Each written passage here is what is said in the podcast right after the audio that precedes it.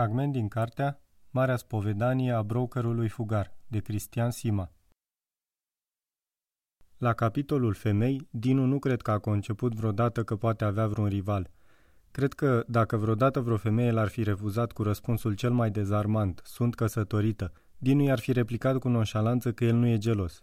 Problema era că la acea dată și eu credeam infatuat că nu se născuse încă un rival pentru mine și uite așa au ajuns să se confrunte două nuci dure la fel de arogante și de narcisiste. Programul a continuat normal. L-am instalat pe Dinu la Crion, a trebuit să apelez la relații serioase pentru că hotelul chiar era arhiplin, iar Dinu politicos ne invita la cină.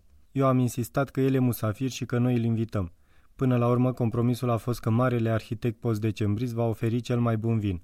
Am plecat la cină și evident că l-am dus într-un loc scump, unde exista somelie și unde știam exact ce vin voi comanda. Am luat o sticlă de Margot nu foarte vechi, dar un milezim Grand Cru Class, despre care știam sigur că sare de 8000 de franci sticla. Dinu era un partener de discuție foarte plăcut, jovial, venit însă cu o imensă aroganță, privindu-ne de sus, povestindu-ne cum el e unul dintre cei mai mari constructori din estul Europei, ba chiar făcându-i femeii disputate o propunere de a se întoarce la București și de a lucra pentru el.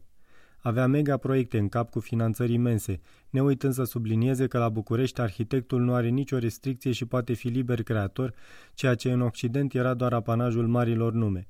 Prinși de discuții, Dinu vorbea mai mult cu ea, ignorând total prezența mea, așa că am mai desfăcut două sticle din minunata licoare.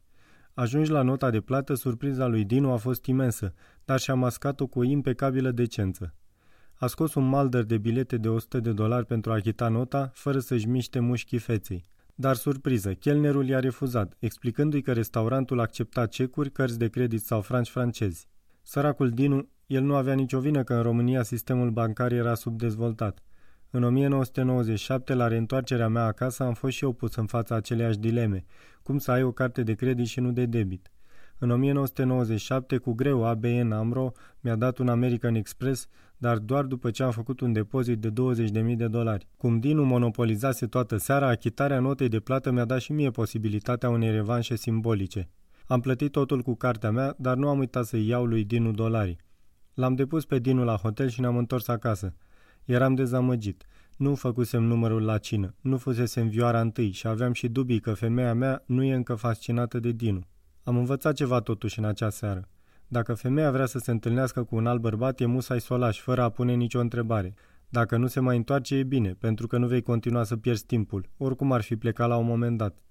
Dacă se întoarce, ai câștigat cel mai important ascendent moral asupra ei, mai ales dacă la întoarcere nici măcar nu o întreb cum a fost.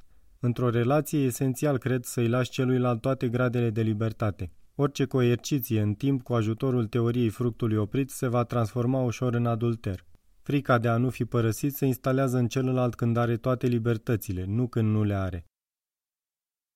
A fost un fragment din cartea Marea spovedanie a brokerului fugar, de Cristian Sima, la editura Integral, lectura George Harry Popescu.